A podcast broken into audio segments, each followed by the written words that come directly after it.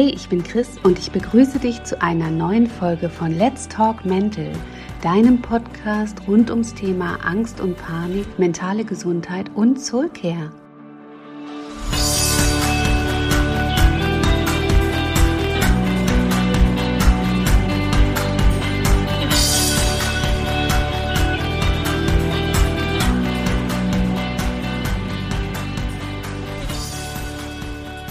Dein innerer Kritiker oder auch unser kleiner innerer Monk.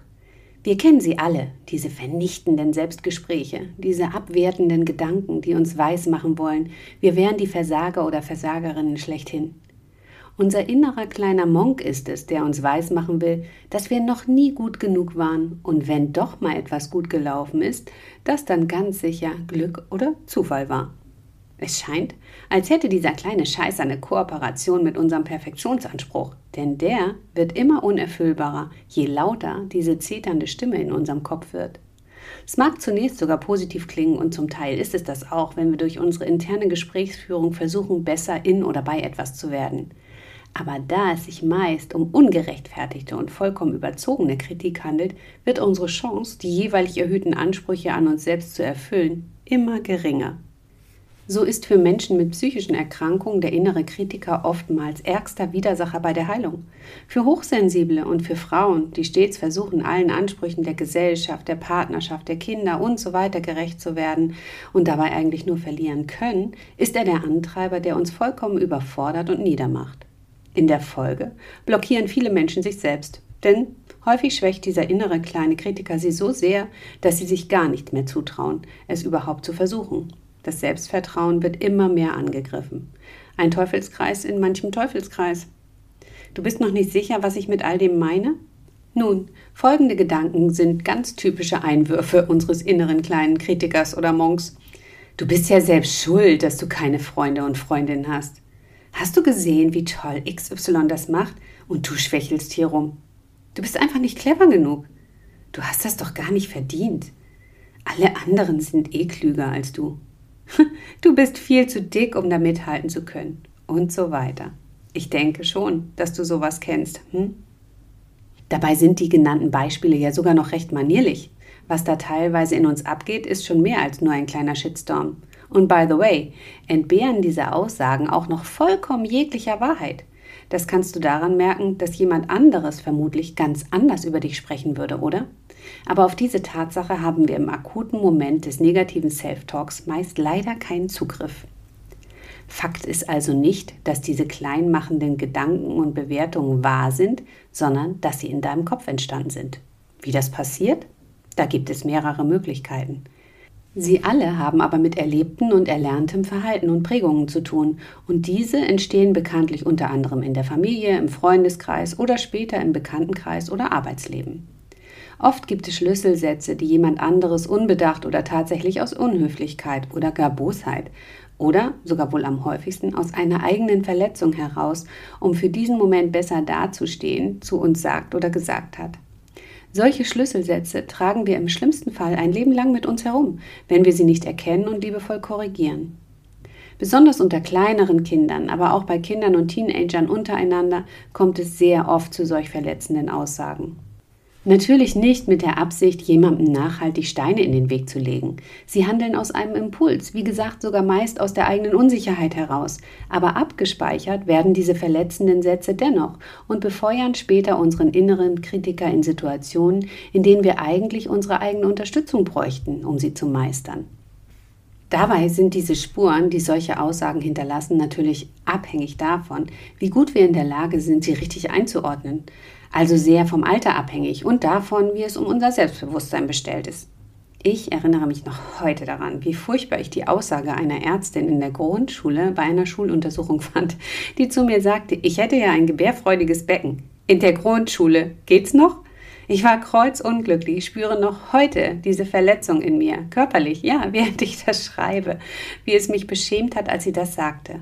Ich fühlte mich eh schon durch meinen natürlichen Körperbau dicker, als ich es bei anderen sah. Dabei hatte ich eine vollkommen normale, tolle Figur. Aber die Vergleicherei fängt eben früh an.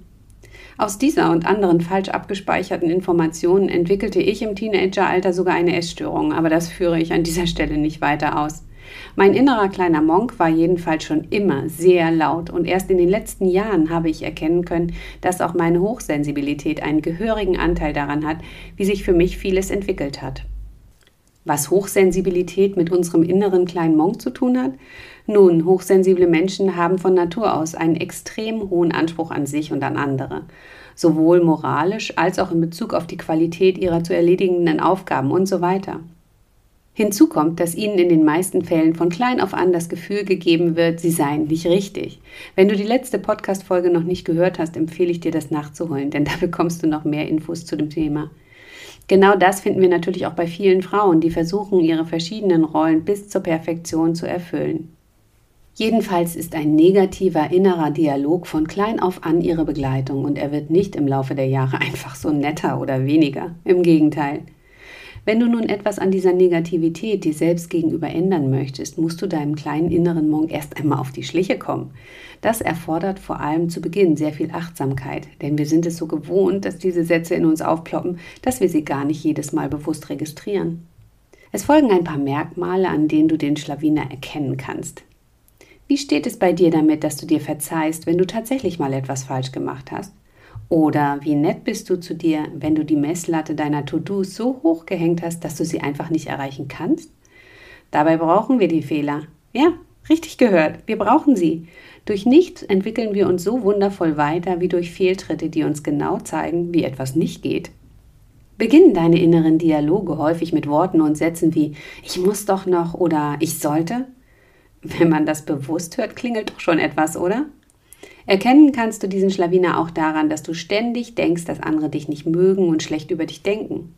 Möglicherweise bist du auch bei neuen Herausforderungen im Vorfeld schon fix und foxy?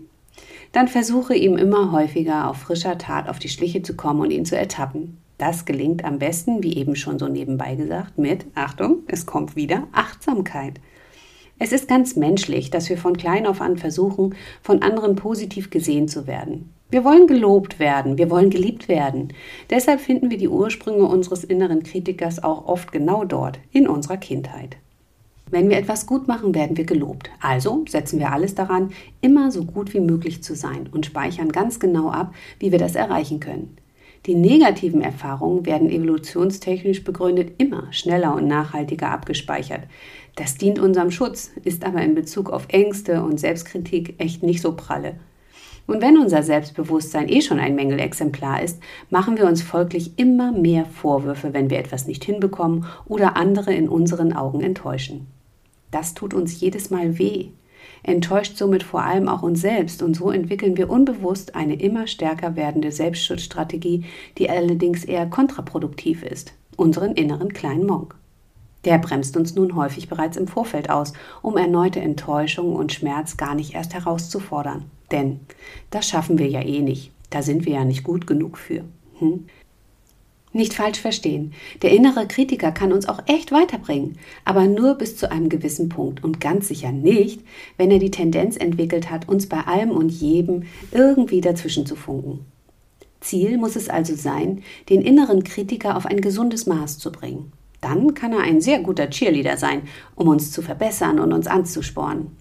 Je mehr jemand aber das Gefühl entwickelt hat, nichts wert zu sein, nicht gut genug zu sein bei dem, was er oder sie tut oder insgesamt nicht fähig genug ist, desto mehr verfestigt sich dieses Gefühl und führt immer mehr zu einer entsprechenden Selbstwahrnehmung. Im schlimmsten Fall führen diese Gedanken zu starker Schwarzmalerei und können Depressionen und Angststörungen begünstigen.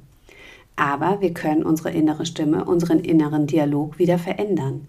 Wie bei falschen Glaubenssätzen ist es uns möglich, liebevoll zu korrigieren. Wenn du also achtsam bist und Step-by-Step lernst, auf deine körperlichen Reaktionen, deine Intuition wieder zu vertrauen, wirst du merken, wann deine innere Stimme nett ist und wann nicht. Du kannst sogar körperlich spüren, ob deine Gedanken, und nichts anderes sind die Sätze unseres inneren Kritikers, ob diese Gedanken dich stärken oder schwächen. Je nach Tagesform lassen wir dem inneren Kritiker nämlich überhaupt erst den Raum oder nicht.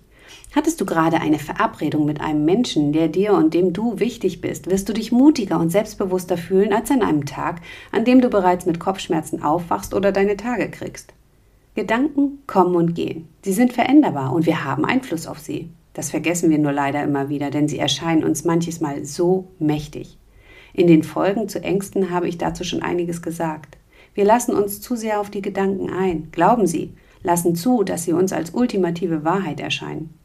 Erinnern wir uns mal an all die Super-GAU-Szenarien, die wir schon aufgrund unserer kreativen Gedankenscheißerchen in Bezug auf unsere Ängste erlebt haben.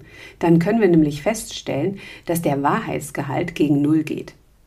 Also gilt es, wie bereits gesagt, den inneren Kritiker zu enttarnen. Ein gewisser Abstand ist dabei sehr hilfreich. Diesen kannst du hervorragend durch Achtsamkeit erreichen. Wenn du nun denkst, das schaffe ich eh nicht, ändere das, indem du dir sagst, mein innerer Kritiker will mich glauben machen, dass ich das nicht schaffe. Das wollen wir ja erstmal sehen.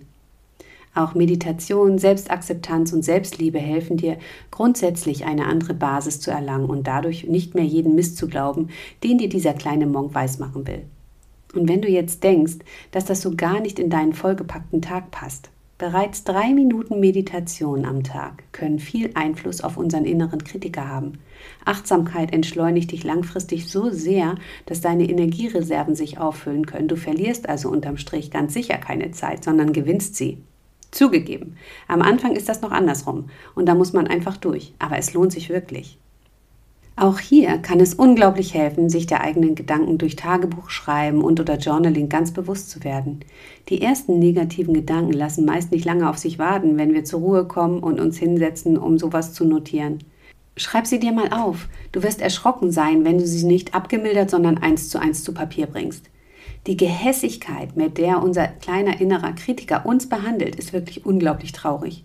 Wie so oft ist das bewusste Erkennen aber der erste Schritt in die richtige Richtung. Was mir bei sowas immer sehr geholfen hat, ist mir klarzumachen, wie ich anderen Menschen, die mir wichtig sind, in schweren Situationen begegnen würde. Besonders meine Beziehung zu meinen Kindern hat mir dabei immer sehr geholfen, denn im Grunde genommen sind auch die Ursprünge unseres inneren Kritikers ja kleine Kinder, nämlich unsere eigenen verletzten Anteile von früher. Es ist höchste Zeit, sich ihrer liebevoll und stärkend anzunehmen.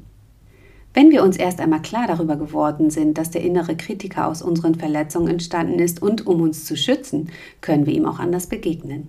Ähnlich wie unsere Angst will uns dieser kleine Scheißer nämlich eigentlich nichts Böses, sondern uns beschützen. Also kann es äußerst hilfreich sein, ihn zum Verbündeten zu machen. Nimm dabei die Rolle ein, die du auch bei den Menschen einnimmst, die dir wichtig sind. Immer, wenn deine innere Stimme dir zukünftig sagen will, das schaffst du doch eh nicht, dreh die Negativität einfach um und sage, ich probiere es einfach mal aus, was soll schon schiefgehen?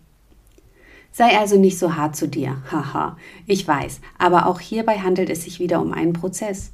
Das Erkennen allein reicht nicht, um jahrelange oder jahrzehntelange Verhaltensmuster auf Knopfdruck zu ändern. Der Weg ist also mal wieder das Ziel und jede einzelne hässliche Szene, die dein innerer Kritiker anzetteln möchte, jede einzelne Situation, in der er dich versucht klein zu machen und von etwas abzuhalten, die du nun schaffst, anders anzugehen, zählt. Sich mit dem eigenen inneren Kritiker auseinanderzusetzen, erfordert Geduld und Stärke. Denn es werden immer wieder auch Erinnerungen an Situationen oder Personen geweckt, von denen dieses Verhalten ursprünglich herrührt. Die Situationen, die uns so wehgetan haben. Aber genau diese schmerzhaften Erfahrungen sind es halt auch, die uns helfen können, das Ganze jetzt umzudrehen für uns. Jetzt mit unserem Verstand im Erwachsenenalter haben wir die Möglichkeit dieses liebevollen Korrigierens, damit wir zukünftig anders aufgestellt sind und in Situationen, die uns möglicherweise triggern, rechtzeitig merken, was da abgeht und anders reagieren können. Ich möchte dir zum Schluss dieser Folge etwas sagen, von dem ich hoffe, dass es dich ganz, ganz tief drinnen erreicht. Sitzt oder liegst du bequem? Wenn nicht, dann nimm ganz bewusst eine gemütliche Haltung ein. Beweg deinen Kopf ein bisschen hin und her, beug dich ganz genüsslich nach vorn und regel dich dabei. Kreise sanft mit deinen Schultern und streck dich mal.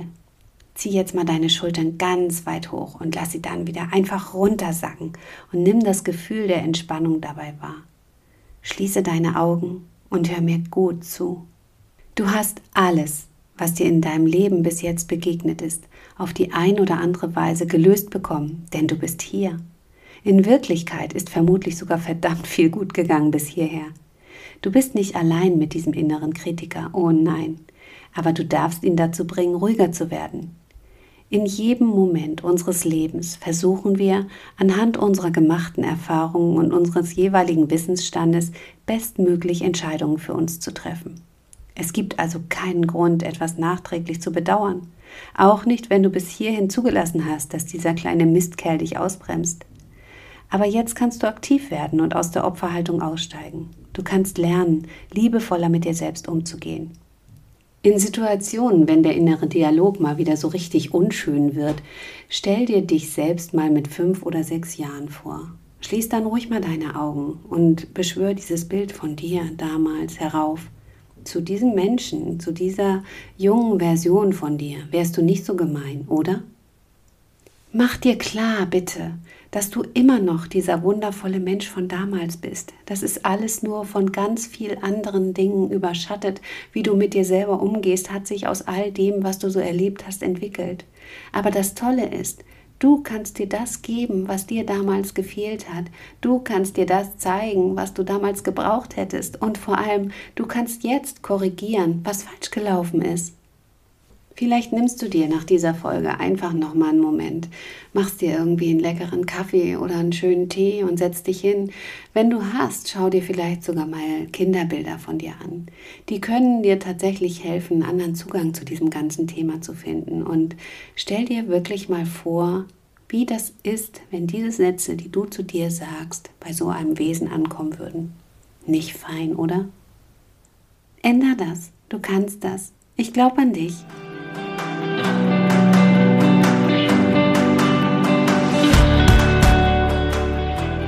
Das war's für heute. Ich hoffe, ich konnte dich inspirieren, dir Mut machen oder dich auf liebevolle Art und Weise in deinen Revoluzer-Modus schubsen. Ich freue mich, wenn du auch das nächste Mal wieder Lust hast, dabei zu sein, wenn es heißt Let's Talk Mental. Hab noch einen zauberhaften Tag.